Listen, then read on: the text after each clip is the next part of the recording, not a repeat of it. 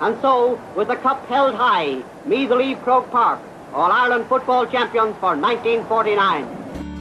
Oh, beautiful me, you've got all that I need. Dempsey hits Darren Fay. Anthony Finnerty comes in and gives him a touch of the elbow. Colm Coyle hitting Finnerty.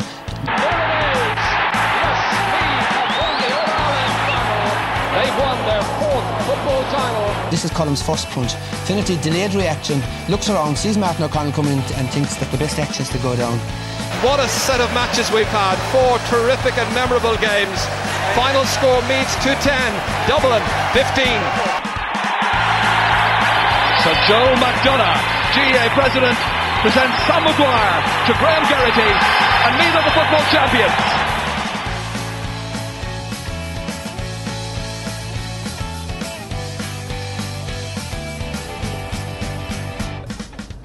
Hello and welcome to the We Are Meath podcast. I'm Mickey Brennan and I'm delighted to be joined as always by my resident expert on all things Meath GAA, the PRO of the Meath County Board, Mr. Kieran Flynn. How are you? Ah, it's great to be here. As I said, it's All the all the, the things going on in the world, it's nice to take a break and just think about the GA. It doesn't cross my mind at all during the week. That kind of. Well, is, is, is, is the GAA not the centre of the world and everything else is uh, a nice break from the GAA? Well, uh, it's close enough to being the embodiment of everything in the whole world that matters. Yeah, I think that's it. Well, on this week's podcast, we're going to be looking back at the results from the Junior Championship, the Intermediate Championship, and the Fairyhouse Steel Senior Championship. All the quarterfinals taking place last weekend. We're going to have a look, a brief look at the uh, under 16 Gerry Reilly success for Meath as well. We'll uh, look forward to the ladies taking their place in an All Ireland. Uh, final against Tyrone, and we'll just have to go to Twitter. Twitter has been alive and well this week. Um, a lot of discussion um, after the quarterfinals that took place on the weekend, and uh, also we have the little thing of maybe looking back over our predictions from uh, from last week's games, and I suppose uh, I'm fairly surprised that Kieran even came on to the podcast this week, seeing his performance last week on the predictions were so bad. Um, I'm just looking down through it there, and uh, we'll get to that in a few minutes. But uh, we'll uh, look. You, you can't get them right all the time, Well, I Kieran. just said, just like it said nowadays, just beware of fake news. Just Fake news, yeah. he's, be playing aware the, of that. he's playing the Donald Trump card already. Um, so, first up, we have the Chocolate Terrock Meath Junior Championship results. And uh, in the first of the quarterfinals, it was St. Vincent's taking on St. Bridget's, and St. Vincent's coming away with a massive win here. Three goals and 14 St. Bridget's, one goal and four. It was a 2 10 win for St. Vincent's, 16 point win, and Vincent's looking very, very convincing in this match. Yeah, the Vincents uh, were very impressive, and I said like fair play to. I said we mentioned before some of the players like Tommy Field, the full forward, and the two Talon brothers, and in fairness, the manager uh, Ratzer and Dahi White. Like they've really drilled that team so well, and there's like even like some of the the McAlees, the hands. There was loads of like all the different kind of the family names up in Ardcath that are so synonymous with the club. Like they really did play very well, and they were so deserving of their victory. Like I had kind of said the Bridges myself that. They're kind of they've been there longer and kind Well, of more. out. I, I don't like to interrupt, but you didn't kind of say the Bridgets. You said the Bridgets would win that game. Uh, yeah, I did say that. Yeah. I said they'd win, but I said it'd be close, Yeah. I think. Yeah, closer. Well, Uh, Vin- I- Vincent's winning by 16. I had the Bridges plus one, so that means I'm what minus one off. 17. yeah. yeah but uh, much, look, really. a very good wins for St Vincent's. Um, I had pipped them to win that game, one of my uh, predictions from last week, but we'll come back to the predictions in a few minutes. We'll move on.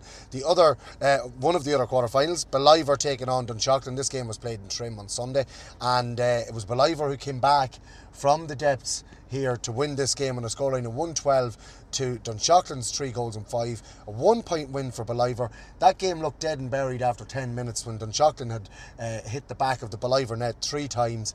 Um, but all credit to Ballivor for digging out a result here and getting that win. And that win should stand to them as well. Absolutely, it's always said about uh, any football team that's got hurlers on it. They're always um, they're sturdy and strong, and their uh, strength of will is always something to be uh, applauded. So they came back strong at the end, and they probably we had them probably more convincing winners than that. But it's in quarterfinals are there to be won, isn't that always the saying? Well, same with semi-finals and finals, ironically, but but it, the quarter-final is definitely something you just want to get over and get through. And Yeah, and it looked like Dunshaughlin caught them cold at the start, hitting the back of the net three times. Uh, Ballivor obviously shored up the defence after that and just started to Probably chip curly, away. curly finger a few of the cornerbacks. It's- it was like- I'd say there was a few switches made, and then it was a case of just keeping the scoreboard ticking, just uh, um, chipping away at that lead that Dunshaughlin had built up. And in fairness, Ballivor, you know, really, really um, pushed on and won that game. It was 13 scores to 8, if you look at it in that sense. Um, Ballivor scored 13 times, and Dunshaughlin scored uh, 8 times. I think they had three goals and two two points after after ten minutes. So in fifty minutes of play, they only scored three points then Dunshaughlin. Yeah, I think Ballivor, as I said, they, they should be stronger on paper and they showed it. So it's always the thing with second teams, it's hard to know like how good are they going to be on the day, what are they going to have, like how many ex senior players or how many up and coming players. So it's kind of like who's the driving force in the squad. It's always, there's a lot of question marks over the second team. Ballivor kind of they know their squad now, hopefully they're, they're going to build up and I think they're going to be strong in the remaining thing and probably get to a final, I think. And speaking of second team, St Peter's Dunboyne uh, took on Moylagh in another of the quarter-finals. It was St Peter's Dunboyne, one goal in 13. Moylagh, one goal in 12. Heartbreak for Moylagh um, in this uh, uh, um, quarter-final. They had drawn level well into injury time when Dunboyne managed to get a late, late score to win the game by a point, and it was the youth and uh, that bet, I suppose, that beats the experience of Moylagh in the end and St Peter's Dunboyne. And we have to give them a mention for all four of their adult teams playing in quarter-finals over the weekend. Um, uh, uh, absolutely brilliant for the club. just shows the depth and the, probably the work that's been going on. And they would have, for example, they would have put two teams into the minor championship for the last few years. A team, a thing that's not usually done. Usually there'd be kind of double teams in the younger age groups, but usually when come to minor teams fall away and. It's just a testament to Dunboyne that they can bring two squads like that, and these lads are filtering into the B League teams. They're filtering into the A League, the B Championship. To have four teams in knockout football is amazing, and Yeah. to do so well. And maybe it says their youthful exuberance maybe was kind of juxtaposed then with Moylagh's kind of maybe age that maybe lost the legs a bit, and some of the lads maybe just weren't able at the very very end to just go that extra inch or mile again. And Dunboyne would be hard bet in it. Now they probably Moylagh are going to be obviously disappointed being their that's their first team, the main team in the club. And, Yeah. But they'll come back again. They always do. Absolutely, and in the last of the quarterfinals, it was your own beloved Dunsany taking on Carnaross, and uh, Dunsany uh, came back from the depths of despair on this one, but just hadn't enough to get over the line in the end, losing out by Carnaross's 118 to Dunsany's 116, a two-point win for Carnaross against your beloved Dunsany. Um, but there was some standout performances, in particular on the Dunsany team. Pierre Fox scoring 13 of the 116, um, a wonderful display from the young man. Absolutely. I said uh, David Rispin kind of said there on, on Twitter and that, but we're talking about maybe players that uh, maybe should be in setups and county setups and things. Yeah, and I will be he's one, bringing yeah, that up later on in the show. He's one lad that's potentially like he's put on great displays in the club. I, maybe we can talk about step up and all later on, but at club level he's been definitely a premier force for Dunsany and he's a fella that would have fell, fallen away a few years ago with Dunsany. He kind of could have stepped back from football and wasn't playing and when we kind of we made sure to get him back and and he's been a godsend since he's come back. He just shows you like when he went to America that summer he was he was sorely missed like so many players are when they go.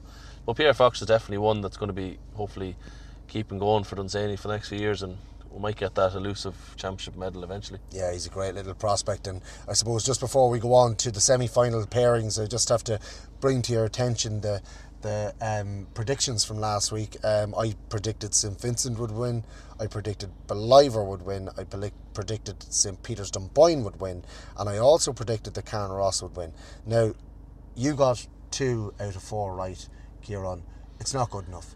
Well, It's just I not good uh, enough. You, you you got St Bridget's and Vincent's wrong, and you got Dunsany wrong against Carnaross. You did get Dunboyne and Ballivor right. I'll give you that, but you know you need to step up your game. Well, I did. I, I will put my hand up for the St Bridget's and Vincent's game. I definitely called that bonkers wrong, and I, I had to take a bit of flack from the Vincent's boys in Bartolch, and they were reminding me that I was wrong. Damn right. But uh, I Fair think for, boys. for the Carnaross lads, I, I did say they'd be in the final from the start, and I just I couldn't go against the Dunsany lads. Yeah, But Even though I knew But in every podcast, you've also said that that Dunsany would make it to the uh, junior championship final. That's just to give them a bit of encouragement. That was like just the kind of teacher in me wanted to encourage. You know, like, a lost you know, like I say a lot of saying? I say a lot of things that are mad. So as I said, you could probably you could probably find I've said nearly everything on this show. You have, and as I said, like if you throw enough shite at a wall, Yeah. some of it is bound to stick. And So you know, I've been some- right too. A lot of You've, yeah, you've been right. Like la- when I bet you the last time, just remember you can have every dog right. has his day and all you, that. You, you beat me by one the last day. But anyway, we'll move on to the semi-final it. Final pairings. Stewart's Ca- into that as well. Carnaross taking on St Vincent's and Páirc Tailteann on Saturday at 2 pm, and Ballivor take on Dunboyne uh, also in Páirc Tailteann on Saturday at 4 pm. So a double header there. Um, there's also a third game in, in Páirc Tailteann on Saturday as well, but the, it's a double header for the for the semi finals of the junior. Uh, your predictions for the semi finals: Carnaross v St Vincent's. I said I'm on the record saying Carnaross will be in the final. Okay, then, well, you're going for Carnaross. I'm going to stick with Vincent's. Just You know, I apologise to the Cap lads again. well, they won't mind if I keep if I keep going against them and they keep winning. They won't give a hoot. for what I. Absolutely, and I won't either. If you if you get it wrong and I get it right, that'll be great. Ballivor and Dunboyne uh, at four o'clock on Saturday. Who is your uh, winner in that game? That was back to hurlers, but believer. Ballivor, and I'm going to go for Dunboyne. So it is a hard championship to call. A lot of teams playing well. All those four teams that are in those semi-finals are there on merit, and uh, it just shows you how hard it is to call. Both of us going for the opposite teams in Well, we'll both see how hard it is next week. we'll know exactly. I'd say I could get one right, and you might get one right, but uh, uh, Oh, I'd we'll- get both right. Well, You you, that's what you said last week as well. We're going to move on now to the Meath Potato Company Intermediate Championship se- uh, quarterfinals. Um, Longwood took on Trim and Summerhill on Saturday, and this one ended two, 417 to Longwood, 215 to Trim after extra time. Um, and uh, Longwood, who, who looked to be beaten in this game, came back. Um, Ryan Moore scored 1 9, and they managed to score two goals and three points in extra time, which really was the nail in the coffin. Absolutely, and I know Trim probably on paper had the better players, and I had said Longwood would be a team in the hurling, the football that I really loved the the passion and kind of what they really play and the heart and the sleeve kind of stuff. And from what I heard about the game, Trim had them bet, and Longwood really came back and gave them a bloody nose at the very end. Yeah. And then once he got to extra time, Trim were at sixes and sevens, and Longwood really put it to bed. And just shows you Longwood when they have the likes of the Mickey Burke and the. He and scored three points, Mickey Yeah. Burke. Yeah. And it's just it shows you maybe that's always a very frustrating thing I've seen with Meath over the years where Mickey Burke probably didn't express himself enough and he probably played too much to his system. When you see him for club he's well able to kick points and get really involved in the play and maybe should be more expansive hopefully for the county. Yeah. I said stick him in the centre forward there and let him spray the passes I think. Absolutely. Like as I said, Ryan Moore chipping in with one nine, Aaron Ennis coming in with one three, Mickey Burke with three points, Evan Coyle with a goal, uh, Carl Ennis with a goal, so the, Anthony Healy with a point, Owen Lynch with a point. So they've got a great spread of scorers as well. It's not all coming from one No. main man, you know. Like so, uh, a wonderful win there for um, the lads from Longwood. In the next of the quarterfinals, it was Ballinlough taking on St Michael's. This game was taking place in Carnaross, and it was Ballinlough who won this on a score of one goal and 13 to uh, St Michael's 13 points. Um, a three point victory for Ballinlough, and uh, your Ballinlough are, are, are. They just keep on going. Yeah, finally picked a winner in the race. it's nice it's nice when a horse wins, isn't it for once? Well, you, you, you've been saying about Ballinlough the whole time. Yeah, it does. I, as I said, I'm a big fan of Paddy Byrne, and maybe not when I'm refereeing him now, but to watch him now, he's brilliant. He Yeah. always that just kind of that kind of attitude he brings of kind of like I'm not losing today, and I'm going to carry it myself. Like I do love it in Johnny Gardner, and the, there's just good lads in the squad, and uh, went to college with a lad from Ballock, Jimmy Baugh as well, and they're, they're just nice fellas up there. And Declan Lynch, uh, everyone knows him around the place, taking the, the photography for the Hogan stand and at every juvenile final, and it's always good to, to talk to him. And they have a great passion in, for their Gaelic football up in Ballock. They do indeed, and and there was another issue that took place uh, at that game. Um, uh, we just want to. Uh, we- we'll bring it up later on in the show, but it was um, St Michael's had no dressing room. Um, it was it was uh, due to the fact that it was a double header and the teams weren't off the field in time for them to get a dressing room. But we do have an official line. It was Mickey Renix who who brought it to my attention on Twitter, and we do have an official line from. Um, Carnaross, which we will bring up later. Look, I, I don't blame Carnaross in any way, shape, or form for for not having four dressing rooms. I think it was a county board mistake to put the games on so close to each Mm. other in Carnaross having a double header. It wasn't supposed to be a double header originally, but um, and it was just disappointing that the the higher graded team, which would have been the intermediate Mm. teams, weren't given first preference on the dressing rooms. Whereas Ballinlough, I think, had their second team playing in the Junior D game, so they were able to share a dressing room. St Michael's weren't able to share a dressing room and had to get changed in uh, St Michael's. But we'll come back to Who that. did Ballock play in the junior D as a matter of interest? I think you're right. I'm not I sure. said the Michaels could have shared with them. You never know. Never know. Well, look, it's something we'll come back to uh, later Not to on say in they the show. now. We'll- We'll give our views on that. As I say. Syddan took on Oldcastle in Páirc Tailteann on Sunday. This was the uh, the the game that took place between before Skryne and Simonstown and Páirc Tailteann. It was the uh, curtain raiser, and it was Oldcastle who came away with the victory here. Three goals in eleven to Syddan's eleven points. Oldcastle's three goals. Um, goals win games, and uh, it was the three goals that were the margin in the end, Kieran. Absolutely, I think Oldcastle. We were kind of we were querying why they were having such a kind of a kind of uh, kind of stutter kind of start to the championship, but they're kind of coming good now at the right time, and uh, they pretty much dominated that game. Now it was in Páirc Tailteann, and it was very smooth sail for the pretty much the whole game. Sitting now, unfortunately, and just shout out to Dara Rowe. He had to he had to be hospitalised with a bad head injury. That's right, yeah. Had to come off, and like he's your county footballer, and he's a great he's a great scorer. Like so, when he went off, they were in trouble. There was there was a red card either side for a bit of a I don't know, it was a bit of, a bit of pucking off the ball, both lads. A hope. Normally, normally when one lad hits the other lad, you normally give them a yellow card, even though the rules doesn't say that. Like, Yeah. But usually when two lads hit each other, you just say, right, don't do that again. Ah, well, you have to go by the rule book. That's Ah. that's probably the problem with referees is the inconsistency. You're not doing yourself any favours here, Kieran. I'm yeah? God. but just said no, but just it was two lads can hit each other, and nobody knew what happened, and it was kind of it's kind of funny. But yeah, Yeah. The, the rules say send them off, and they were sent off. And so. that's it, and, and, and the referee did his job. Uh, interestingly enough, like Old Castle, Castle, you know, Paddy Gilson had only come on as a sub. Um, you know, big name in, in, in Old Castle football, and uh, Paddy Monaghan scored one two for for Old Castle, um, a high, high, highest scorer on the day. But again, Oldcastle, they have a, a good spread of uh, scorers in that team, and they, they- you know they're going to be hard beaten in this um, uh, intermediate championship.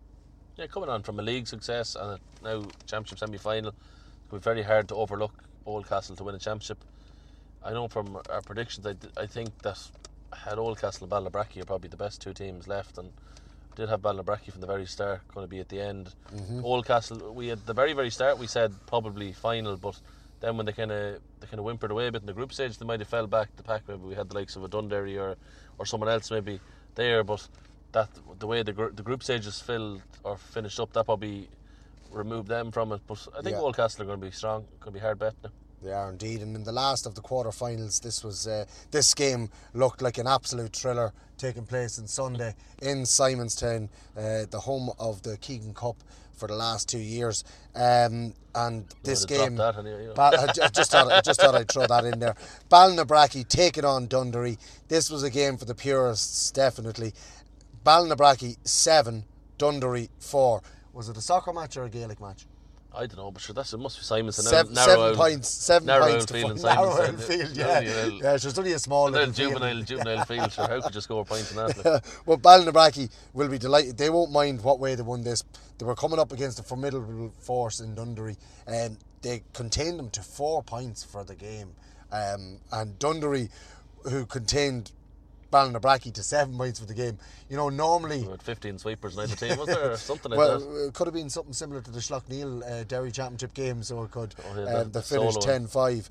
Um, but Ballinabrackey, they're not going to care. They're in the semi final. Seven points to four win over Dunderry. And, you know, we- both looked at uh, Dunderry last week and, and thought that they were strong, but um, it was Ballinabrackey who came with the win. Absolutely. Ballinabrackey said from day one said they're going to be very hard bet in the intermediate, and I, th- I think they're going to keep going and keep winning.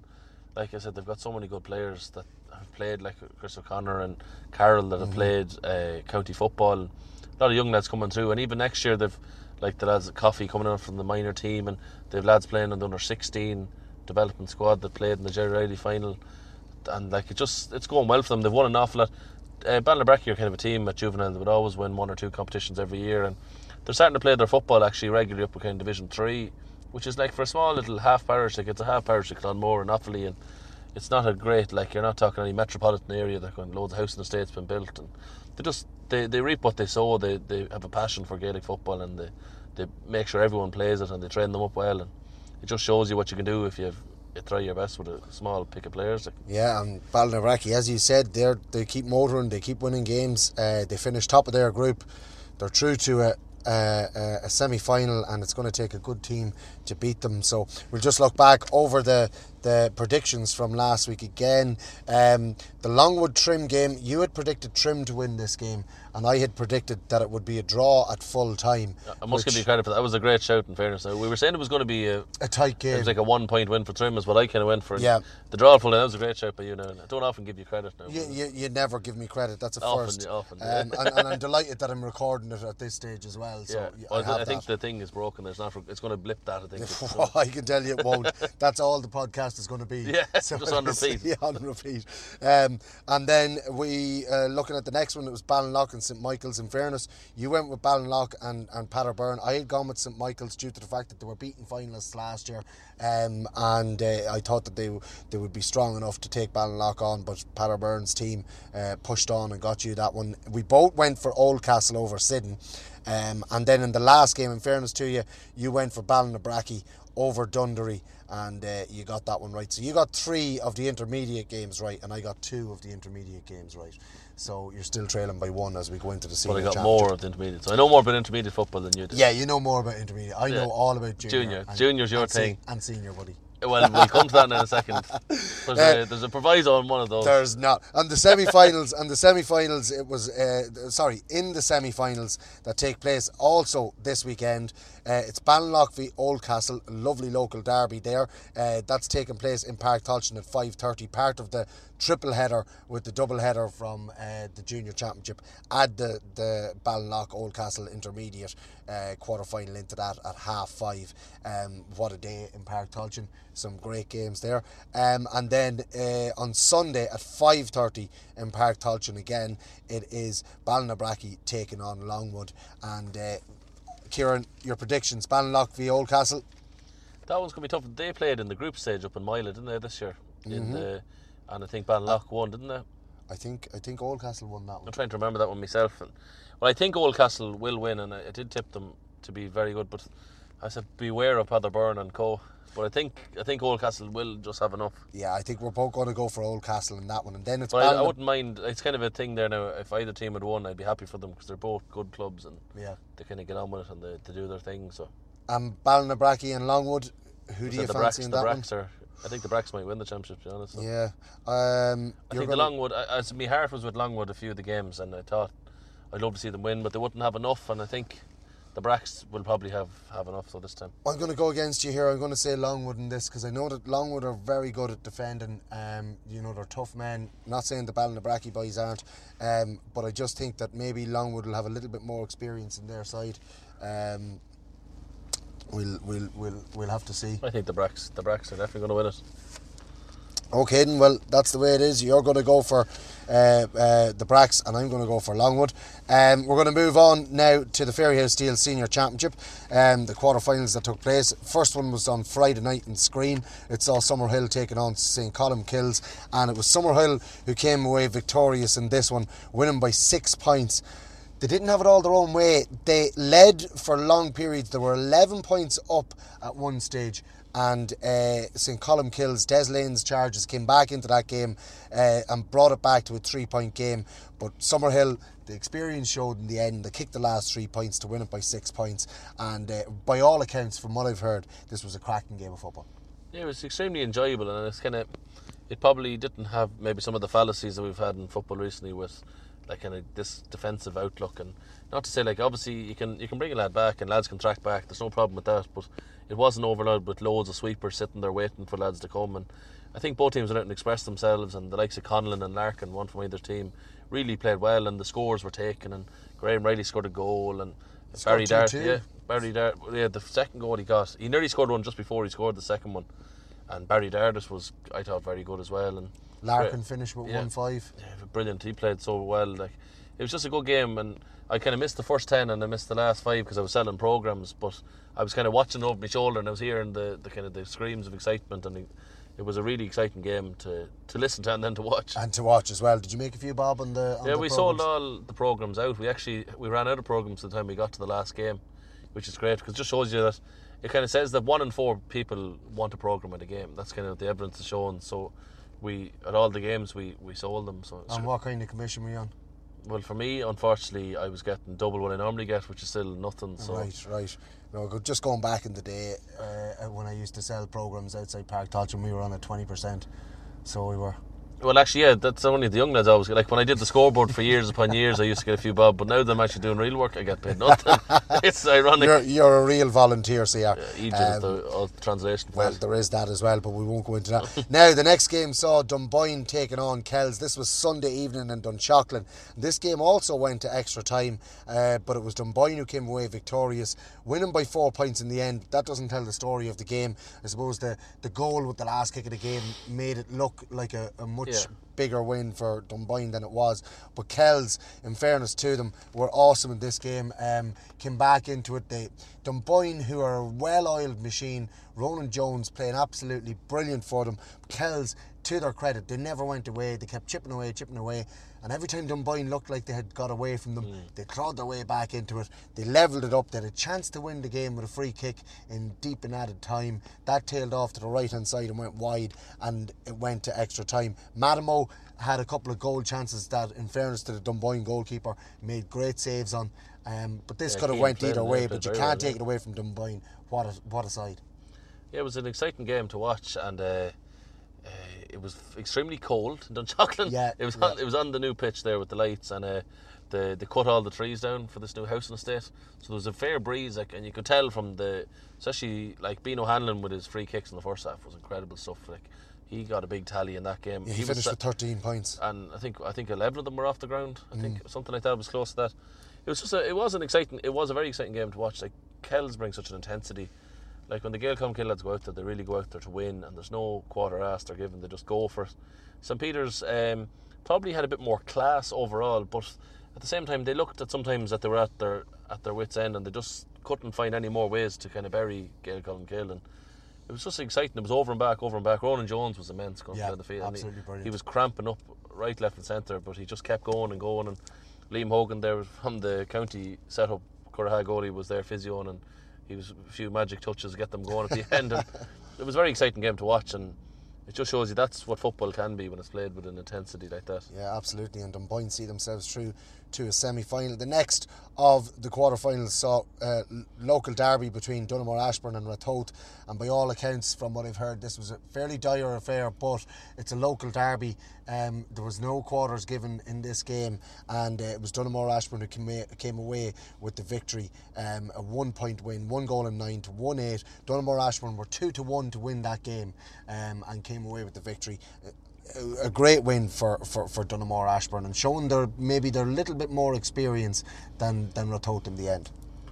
Yeah, Donaghmore Ashbourne um, probably had in our heads maybe the county players of Ratoath would be able, just have enough to push them over the edge. But Donaghmore Ashbourne, as I said, have experience. Like they've got to county finals, they haven't got over that final uh, line, as you know yourself. Uh, Donaghmore Ashbourne, but then they brought an experience level, and Andrew Tormey was class and Scored different. one three. Yeah, just just just kind of about them. They had a bit more kind of zeal about them. I think maybe they set up and they went out there with a very defensive mindset, and I think they stifled Ratoath's plan of attack. Yeah, well, when you look at it, like uh, scored one eight, and seven of those points came from Brian McMahon, Brian McMahon, all from frees. Yeah. you know, so they only got one one from other players. Um, so you know, Dropping Donaghmore the ball into Ashbourne's the goalie's hands is so frustrating. Yeah. like it really that kills kills momentum and it kills like um, it kills the kind of enthusiasm and the momentum. As I said, Like, Yeah. it's really it's heartbreaking even as a neutral. Like, Donaghmore Ashbourne will be delighted. Ratoath again falling at the quarter final hurdle.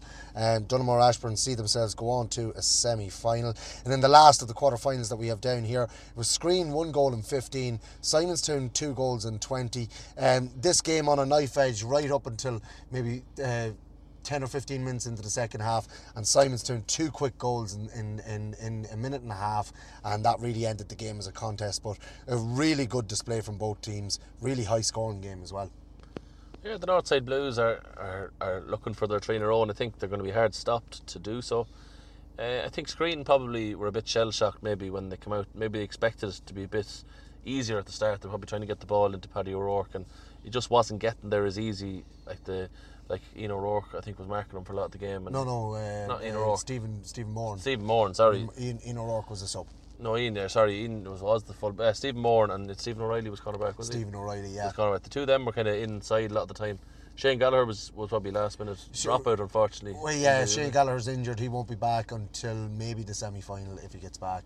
which Um, the three weeks could be helpful. But them, them the, the backs were right up the the behind of the, the players, and I think the likes of Battersby and um, Paddy O'Rourke didn't have it as nice as they probably wanted it inside, and Conor Yeah. O'Brien, and just struggled a bit to kind of find their feet in it. And In fairness, I, I thought that Darrell Campion tried his best at centre forward. Yeah. Brian Conlon was marking him, um, so Darrell Campion didn't get as much space as he usually gets. He did try very, very hard for um, for, for Skryne, and uh, you know, the, I think that Simonstown just had just too much. They, they, they just had the right matchups in the game, um, and it probably worked in their favour. Absolutely, because I said the likes of Steve Moore when he got out in front, like he just showed a lot of pace, and O'Rourke wouldn't be renowned as a speedster. Like he, Yeah. he's a big, he's a big man and he moves very fast.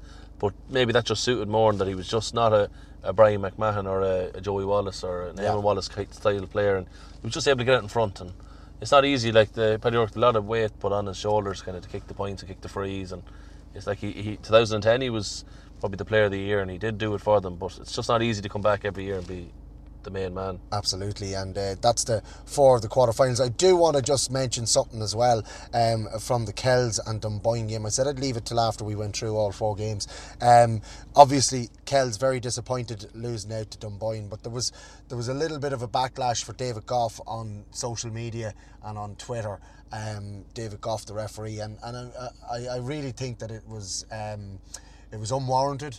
Yeah, Um, that's yeah, it, it was unwarranted. He, he, he got a little bit of slack, and I've been speaking to somebody from the Kells Football Club, and, and, and they said themselves that uh, you know they didn't feel that David Goff had had uh, done anything in that game that would have changed the result. Um, they did feel that they underperformed a little bit themselves. They felt that they could have performed a little bit better. They have no qualms with David Goff, uh, the referee. A couple of people from Kells just putting up, uh, you know, stuff on social media. You know, it's a hard job at the end of the day. The referee is not going out to, um, uh, uh, like, and, and, and don't get me wrong, I'm the worst in the world. I have a go at referees and stuff like that, but I don't think that it's right to go out and uh, uh, on social media. If you want to say something to a referee, go and say it to him, talk to him after a game or whatever, and get your red card for, for giving out to Beat him up outside the palace or something. outside the palace. Now we're not condoning beating anybody up outside the palace. Never mind the referee. yeah.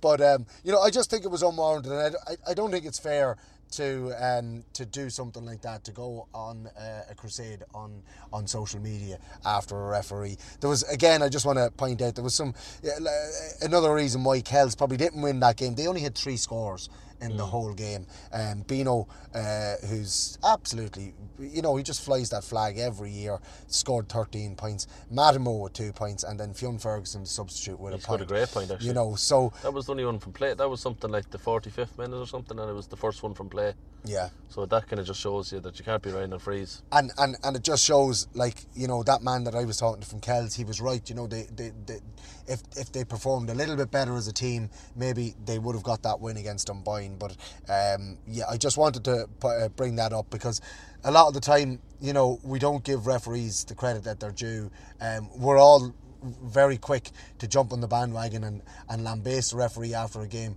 But if a referee has a good game and, he, and, and the whole lot, not too many people are out there to, to, to, clap him on the back. Goff, I, I, to be honest, I wouldn't even have thought it was an issue. Thought he refed it excellently, and the Yeah, I- points that, like, just say the incidents that changed results. Like the penalty was clearly a push to the bat. There was no Yeah. issue. Uh, Van, uh, Ron Jones should have slapped it in the net, and he just he grabbed it and he got pulled to the pushed to the ground. The only questionable decision I thought in any shape or form was when Shane McEnany got the black card. I would say questionable. It, it probably was correct. It was just hard. It was kind of a split moment. So like Gail Kill couldn't have any qualms with that. Yeah, like absolutely, I mean, so- and said that I think the black card was probably right. It was just one of these incidents that if he didn't ha- didn't give it, I don't think too many people would have Yeah, maybe emotions were just running high over the last few days after going out of the championship, and maybe you know people just wanted to. Sometimes the, as I said, like Twitter is like, like shouting out the window of your house. Like it's kind of a bit mad. Like the platform, you can kind of say what you like, and kind of like, there's no repercussions for it. Yeah, Like I will look. I'm not looking for repercussions for anybody. I just, No. I just wanted to get it out there that David Goff uh, doesn't deserve any flack on, on, and nobody deserves any flack on, on social media. So the semi-finals pairings for the um, uh, Fairyhouse Steel Senior Championship sees Dunboyne taking on Simonstown and Summerhill taking on Donaghmore Ashbourne. These games will take place in three weeks' time, so we're not going to do predictions on them. We'll do that in the lead up to the game. There's no point in having can predictions. I can I predict one and then in three weeks predict the others, and then we'll let on. I yeah, exactly. winners, well, like. that's it. Yeah, and then so we we'll could go do for it- the, the first teams. we could do it. We could do it. We could do a third po- podcast where you When- pick draws, game, where you pick draws as well.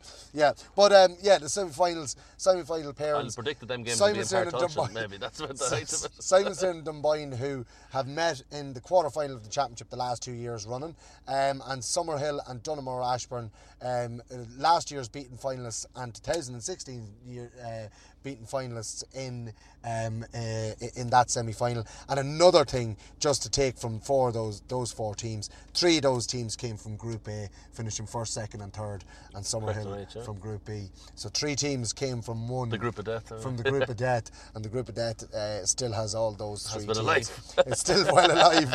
So it is with three of those teams making it through. Just a point I wanted to make um, because uh, it just shows the, the, the strength of the three teams that were in uh, in that group. and the draw wasn't rigged. Is that what you're And the draw wasn't rigged, is right. Yeah, don't flip them up if absolutely. rigging it, surely. Um, on Sunday evening last, um, Gerry Reilly, the, sorry, the Gerry Reilly tournament was taking place in Oldcastle, and it saw Meath taking on um, uh, Cavan, our close neighbours, Cavan, and it was Meath who came away with the victory. Uh, you can never be too close to Cavan. it was Meath who came away with the victory here um, on a scoreline of two fourteen to one goal and thirteen. Um, wonderful victory for this Meath under 16 team, Kieran, and uh, great work being done at underage, and we're, we're seeing, you know, the fruits of, of their labours now. Absolutely. And the Gerry Reilly, um, a few years ago, I think it was four or five years ago, there was a massive push on from Croke Park. They wanted to remove these tournaments and change them to blitz days and get rid of this holiday of knockout football at the development age. And the Oldcastle and Meath fought and said, like, well, first of all, it's probably nearly worse on development to play a heap of blitzes. And but they said we want to keep the tournament, and I think it does benefit. And I, I actually I refereed the final myself two or three years ago, 2016, Cavan bet Dublin, and it's a great tournament. But it, this year is the first year that Leinster have actually come in and taken it over and worked with Oldcastle and brought in, I think, with 16 teams overall and expanded it, and it's made it into a great competition. And they got a sponsor, uh, Briody Bedden, that that are showcased, and they were tweeting the game live themselves, and it just shows you that it's actually there's an appetite there, especially with minor move to 17, that the Gerry Reilly is a precursor to the Leinster Championship now, and if winning that you in good stead to be competitors, not not winners, I don't think naturally, but competitors at the under 17 minor level. I think Conor Donoghue's done such a great job. Like he's putting the sidetrack all these fixture proposals, and he's involved with Dunboyne, and he's with the 16s. He's involved with junior team last and all. Like it just shows you that a good man like that who can get involved with teams and can really divide his time up and give great jobs to loads of different people. Yeah, absolutely, and, and and you know, first victory in the in the tournament in eleven years for Meath as well, and uh, it it just it, it, for me it just compounds the work that is being done um, uh, by Conor Donoghue and all the lads in behind the scenes at underage level. That there are processes in place now, uh, and absolutely wonderful, wonderful to see two of my own uh, club players, club mates there, Josh Carlin and uh, Aaron Chinchilla, uh, both on that team. Of course, Josh Carlin was the captain of the Meath team, and uh, his speech afterwards I thought was absolutely uh, brilliant. Evan Corrigan getting man of the match, scoring 2 1. But I do have to uh, give a shout out to our. Um, also, our sister podcast, the We Are Cavan podcast, the man behind. They're more cousins, I think. I don't know to be related to them know, directly. I Like, know our sister. well, sisters and cousins up in Cavan, maybe. You know, is that, is that too But- too rude? Is it? But the man, the, the man behind the whole We Are series, Damien Donoghue, um, he is in fact, the- or, or was the manager of the Cavan under 16 team. Um, and he's done great work up there with the Cavan under 16s this year. And he said to me after the game, I was speaking to him after the game, and he says he has no qualms. He says he, by far the best team that they've played, uh, and Mm. they hammered Dublin in, in, in a quarter final or semi final of the tournament. Actually, they could have beaten Longford in the semi final. It was the quarter final they beat uh, Dublin, hammered Dublin by uh, by maybe 16 points. But he was saying to me that by far and away the best team they played was Meath. Um, he did say that you know uh, his fellas went in, they hit some of the Meath players, hit them hard and fair. He said, but it didn't even you know they didn't even flinch. And he says that's the level that he needs to get the Cavan players up to. So he could see, uh, and this man knows his football. He's been around the coaching scene and managing scene for a long time now, and he says you know that Meath team is at a really really high level. He hasn't seen any team like that at under 16 in a long just time. need to take two or three players every year, get them into the Absolutely. twenties, get them into the juniors, get them to the seniors, and like it's great to win things at juvenile, but we just want a conveyor belt. That's the that's the plan, and hopefully they'll have a big stadium at Páirc Tailteann in the Plain in a few years. now you said it. I'm, I'm not going to go through the whole Meath uh, team, but uh, I just want to uh, mention the scores, I suppose, from that team. Evan Corrigan, the man of the match, two goals and a point. Niall Finnerty, six points, three of them come from frees. David Bell with three points from frees. Barry Thompson with two points, one from a free. We've got plenty of free takers. Killian Hegarty and Shane Smith both getting a point each. And uh, as I said, you know, Well, one thing I'd love to mention is the spread of clubs, I think, which is always important. It's not, we were sometimes reliant on the larger urban areas of juvenile or even at senior level for that matter. Spread of clubs is what you want because usually if he's the best player in his club, he's going to be at a high enough level. Yeah. If you've got six or seven from the one club, it's very hard to say that six or seven lad is actually. Well, I'm just looking. level. I'm just looking at the first six or seven names, and I'm going. We'll just we'll just name them out quickly. Dean Pluck, Ballinabrackey, Mark Donnelly, Ratoath, James McGovern, Drumbaragh, Harry uh, Kors, uh, Meath Hill, Harry Ryan, Ballinlough, Killian uh, Hegarty, Donaghmore Ashbourne, Brian Cassidy, Kilmainham Wood, Josh Carroll, Simonstown, uh, uh, Andy. Um, I can't pronounce uh, Echioya, Echenoya. Echenoya, uh, St. Colmcille's. Evan Corrigan, Wolf Tones. I'm looking for a team uh, like uh, for a second player from, from the same club. Pierce Sheridan from Oldcastle, Shane Smith from Skryne, Niall Finnerty from Skryne, and that's how far it took me. And Thompson, Ballybracky, there's the two, isn't it? But that, doubles, that's yeah. how long it took me to, to going through the names to find a In the past, you were talking Dunboyne, Donaghmore, Ashbourne, Ratoath.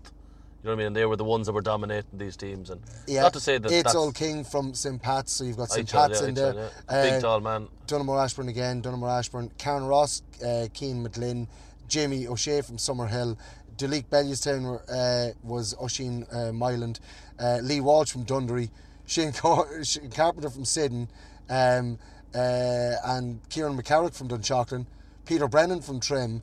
You know, like, That's what one of the a great spread spread. of clubs. That's absolutely brilliant. It just shows you that the club, the club coaches need to take a bit of plaudits as well. That they're producing, like I said, they're not producing 15 county players. No one's expecting them to do, but they just get one or two of the really good lads to push up the level, and that'll bring their club mates up as well. Absolutely, and one of the things uh, I was discussing earlier on with uh, a guy, um, actually it was it was Sean Caffrey, uh, the Drumbaragh man. We were discussing that under sixteen team, and he was telling me about the young Drumbaragh uh, player uh, that was on it.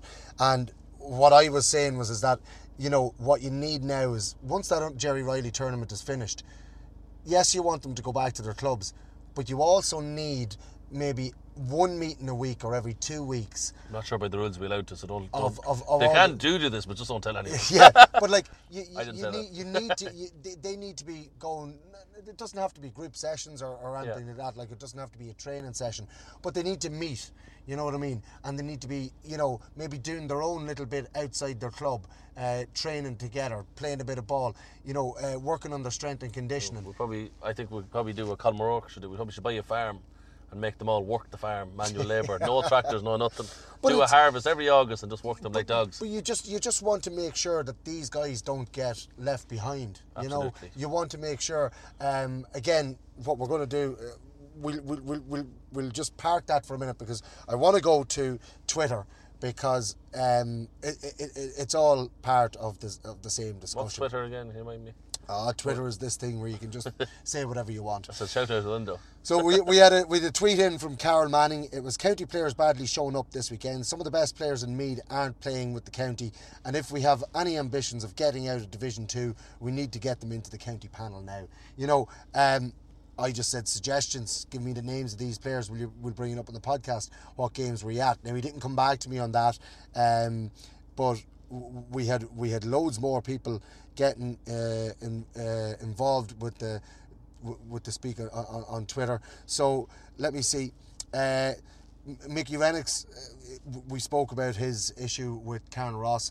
Um, I want to just bring that up again as well. Selecting the right venues and times for our championship games, seeing a team with no dressing room on Saturday evening. Now, that did happen, Carl uh, or, or, or Mickey, but um, what the reason for that was, as as discussed, I'm just going to bring it up here. I'm going to find uh, the official line from that. Yeah, uh, it, originally it was uh, it was only an intermediate game that was fixed in Ross, and then the junior D game was moved to. Carnaross only have two dressing rooms. Um, they wouldn't be equipped to handle a double header, um, but. Uh, the Carnaross team, sorry, not the Carnaross team, St Michael's team were contacted and they said that they'd get changed in their own uh, uh, clubhouse, uh, do their warm up there and come over. They put their boots on at the side of the field. It wasn't that they di- had to get changed at the side of the field. The Ballinlough were playing in that Junior D game, so they were able to share the dressing room with their own club mates. Um, so it, this is not a Carnaross issue. To be honest with you, I think that this is more an issue for the county board, and that they it was it, why fix a, a double header for a club that only has uh, two dressing rooms, especially when it was an intermediate quarter final. No, I, I totally agree with it. The one thing I always said that, that that phrase county board I think is a dangerous one because it's like any kind of company or whatever. There's different facets to the company. Yeah. And like so the Different the, the, the CCC do the times and the venues for all the fixtures. So it's the CCC for the county board that made the decision. They worked it out. They contacted the CCC contacted the club and it was arranged. Now I think I know myself if I was club secretary like it was with Dunsany a few years back, I probably would have said no, it's not right that a, a quarter final of a championship been played without a dressing room. But that's so Michael's uh, didn't complain. They went on with it and fair play to them for that. But I think the CCC probably should have changed the venue or maybe spread out the game slightly. They gave them slightly more time to get into the dressing rooms. But Yeah. as I said, that that dangerous beast of a word, county board, is a, a wide spreading like. Or is the county board a dangerous beast? Well, absolutely. But anyway, look, Mickey Renix, uh. Mickey Renix, he, obviously didn't know what the story think was. he's correct to- and, to and, and he's it, right to query it. Um, I just want to point out that it wasn't a Carnaross issue. Um, That uh, like Carnaross only have two dressing rooms. They couldn't do anything about it. They had to go ahead with the double header. Um, and in fairness to both uh, clubs that were involved, neither of them complained to No, Karen fairness, Ross, they got on with and it. they got on with it. And uh, but uh, Mickey, you're dead right. They shouldn't have uh, had uh, a double header in, in a ground that only has two dressing rooms, uh, especially when it was a quarter final of an intermediate championship. Getting back to Carol Manning anyway, uh, the county players that were badly showed up this weekend, and some of the players that aren't on the Meath team. We're just going to go through some of the other um, tweets that came in. Yeah, Tom O'Connor, he somewhat agrees. The three lads who got Donaghmore o- Ashbourne over the line on Saturday weren't on the county panel this year. Also, think Simonstown uh, could have three or four lads there if they wanted to as well. Um, um, looking through a few more of these. Sorry. Um, do, do, do, do. Two dressing rooms for four teams again. That was the same thing. David Rispin also said that it was a great point. He'd add add to it by saying there was a few superb displays from lads not on the panel or those who left the panel. And uh, I did come back to him and ask him for names. He said Bino Hanlon, uh, Matimo, uh, Michael Newman, Tobin, Kane, uh, McGrath, Tormey, McCarthy, Jones, Pierre Fox, just uh, a few that spring to mind. Um, Tom O'Connor came back with a few as well. The McGovern twins and Tormey from Donaghmore Ashbourne, Moran and Carney from Simonstown, Byrne and McCarthy from Dunboyne. Now, while all Robbie McCarthy as well, another another name there Yeah. Dunboyne, yeah. Exactly, yeah. Um, David Gordon came in and said Tormey's score was by far the best seen all Yeah. weekend. Um, a wonderful point from from from uh, Andrew Tormey. Um, uh, no Nando, no show. You know, it. No, no, Nando, no party. That's yeah, no. Nando, no party. But if you don't have Nando there, you're not going to get those scores. Um, when it comes to these players, look, everybody is entitled to their opinion, and yes, these players are all showing up well. My the problem I would have with any of that is bringing a player who's not used to a county setup into a county setup is not very easy. You look at the likes of uh, the teams that are doing well these the likes of your Dublins, they're in county setups all their all their lives. They're they're they know nothing else really. Um, now you don't ever see somebody breaking into that panel. yes, we have wonderful players in Meath. But what needs to be done with these players, the names, of the, all those players that you have mentioned, there, lads, Tom O'Connor and David Rispin, and, and, and all the lads that mentioned names there, what I feel needs to be done is you need nearly a second panel. Um, that uh, or, or you need to have, we'll say, uh, a centralised gym and training area where you say, right, there's every club. If, there, if there's any player in your club at underage level around the 16 17 mark that's not making a county panel but feels he's good enough and wants to make it onto a panel, tell him to be here at this time. They have a meeting, they meet all these players that feel that they could be county players. Yeah. They give them uh, um, uh, a training plan and say, look, this is the extra work that you need to do just to be Up the fags and the pints and start eating exactly. and just to be at a, just to be at the same level or close. Because any of these players that you bring in that haven't been on county levels or at county level for, for years it's just so hard for them to get up to that standard. There's a huge step up. My my um, uh, point on that is Shane Gallagher this year from Simonstown. we all know how good Shane Gallagher is. Shane Gallagher went into the Meath setup. Now from speaking to him the load was that heavy on him he was never used to that before mm. he never got recovered properly, so he kept getting these little small injuries in his hamstrings and the whole lot, like and whatever. And that's just purely down to the workload because he's not used to it. Yeah.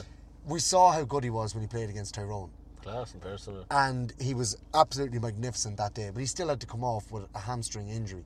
So that's that's my point. Is that yes, all these players are. We know the talent that they have and that they're excellent and they could go into a county panel. But how far behind would they be? We need some sort of a system where, you know, players are, are able to get that extra training outside their club, um, in a county setup type thing, and be and, and maybe use it as a kind of a.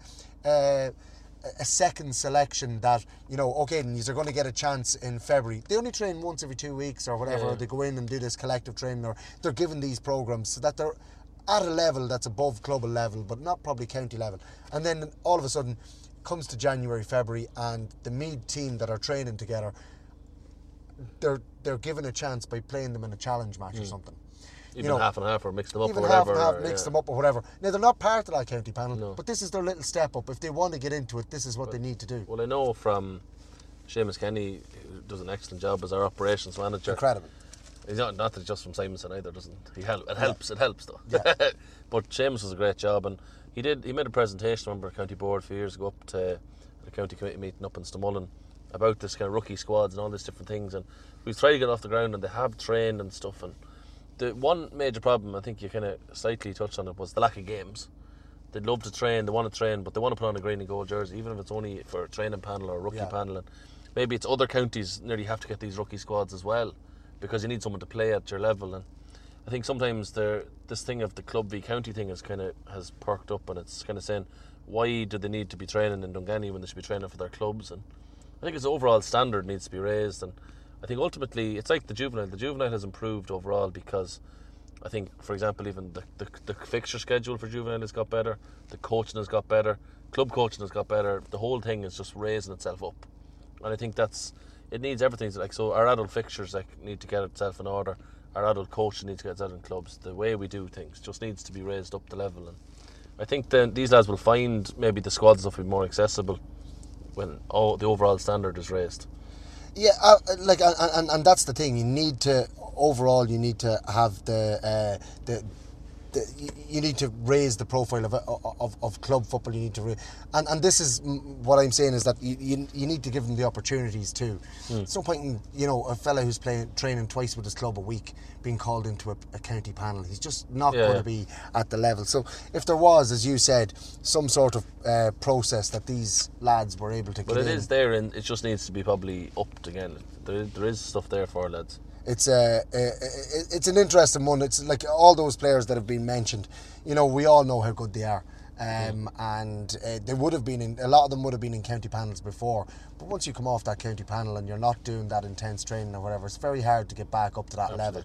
Um, but uh, look, it's uh, it's one that I think needs to be discussed and maybe uh, figured out. But um, uh, I'm sure If anyone has any answers or solutions, definitely tweet us and get it going. Um, absolutely, if we can if we can get that sorted, it'll be it, it'll be brilliant. But look, the process we can see that from from the underage success that we're having at the moment that the that it, it, it is all in the process of uh, of being done. It's just going to take time. So it is. It's going to take a few years. So moving on anyway, and, and look, thanks a million lads for all of the tweets. Um, it's it's great to get these things. And if anybody ever wants to come onto the show, uh, I want to give a shout out to David Rispin on his blog. Um, his blog is absolutely brilliant. If you're not reading his blog, get get onto it and and, uh, and get reading it. He does absolutely brilliant write ups of all of the. Um, the club matches that he gets to over the weekend, really, really good read. Um, quite entertaining as well. Yeah, Throws in, absolutely. you know, there's a there's there's a bit of tongue in cheek in it as well. Um, but absolutely brilliant write ups. And if there's a and David does get in contact with the show. If anybody wants to come on to the show, David, anybody else, um, uh, any issues that they want to bring up, you're more than welcome to come on to the show. Um, w- uh, uh, or send us your, your your thoughts on, on Twitter or Facebook, and, uh, and and definitely we'll bring them up on the show. Um, also, uh, before we uh, finish up, we also want to give a shout out to the ladies. Absolutely. Ladies taking on Tyrone um, in uh, Croke Park next weekend. Sunday is is a quarter past one or half one. Sunday uh, in uh, par- in Croke Park in in, in Yeah, I'm not sure if it's quarter past one or half one. I'm trying to remember. yeah, I'm just trying to f- uh, uh, bring it up there. I can't see it there. It's the middle minute. game. There's, I think it's. I'd say it's half one. There's a game at twelve, half one, and three thirty. Is that right? There the three games are on in a row. Yeah, they are indeed. So, So- in fairness to the ladies, uh, Camogie and the football, they they have the multiple finals on the one day. and it very much is a day out. Like it's kind of a great. You mentioned that before, but kind of a family day out. It's, it really is. and as well for the football, they, they put all the, the patrons in the Cusack stand, isn't it? And it looks very well on camera. Yeah. It doesn't look like it's empty at all. Like it, there's record crowds, and hopefully they can make another big drive, and hopefully there'll a lot of Meath people there to, to add to the big crowd. Absolutely, and I know that uh, i i i they really have been drumming up the support over the meet and last. greet there on Friday was class. the A meet and greet there. on Friday night and and the whole lot and, and, and there is great support for these girls and uh, wouldn't it be wonderful if we could the year after the Camogues uh, made their way up to the senior ranks that the girls playing the football could make it to the senior ranks as well and uh, give us all something to shout about in Meath um, that's against Tyrone Sunday in Croke Park and if you're at a loose end get the family and drive up to Croke Park. A lovely day out. So that's it for this week. Um, we've gone through to Twitter. Um, we've discussed all We that. finished Twitter, we finished We've, we've finished. We've closed down Twitter. so we have, and uh, we've gone through all that. We know all our semi-final pairings for the junior, intermediate, and uh, senior championship. Oh, actually, before we go, I forgot to do your uh, predictions, uh, Kieran, for the for the senior championship from last Yes. week. Kells and Dunboyne, uh, we both for, went for Dunboyne. Summerhill and Colin Kills, we both went for Summerhill. Ratoath and Donaghmore Ashbourne, we both went for uh, Ratoath, and it was we, Ashbourne. we kind of talked that one. ourselves out of that. We Yeah. both kind of were thinking Ashbourne, but we talked ourselves out of it. Um, and then obviously Skryne and the Northside Blues, Simonstown Gaels. I went for Simonstown Gaels, funnily enough, in that one, and you went for Skryne, which left you on Well, a I went total we were of just on that one as well, to Mr. one- Brennan. Sorry, I said I'd go against you for the crack. I Yeah. thought Northside Blues would win. well, look, And I you, said, just for the interest of the, the fun of the podcast, I'd go with Screen. if you put a fiver on that, you lost. I a fiver. didn't, though. I didn't put a Uh, fiver on it, though. One, two, three, kind of four, money. five, six, seven. You got eight out of thirteen uh, results from last weekend. I said right? two of them, I'd say eight out of 11, I would have said myself. Two of the games were. Yeah, but you're not the host of the show, so it doesn't matter. One, two, three, four, five, six, seven, eight, nine, and I got ten out of thirteen. So if anybody put on a, a thirteen game accumulator um, on either of us, uh, you would have lost whatever you put on the accumulator. Well, you're worse for even trying. Exactly, you're worse for trying. Um, but uh, you know, look, it's great to have Kieran and his knowledge on the podcast here every week. Um, I want to thank you again, Kieran. We're at semi-final stage of the championships. Um, obviously, we know all the games that are taking place this weekend in Páirc Tailteann, um, and uh, the senior championship won't be on for a couple of weeks. But uh, we'll definitely do a podcast after the, the semi-finals that take place next weekend in Páirc Tailteann. Absolutely. And, The uh, crack is good and going to get to the games because they've been good.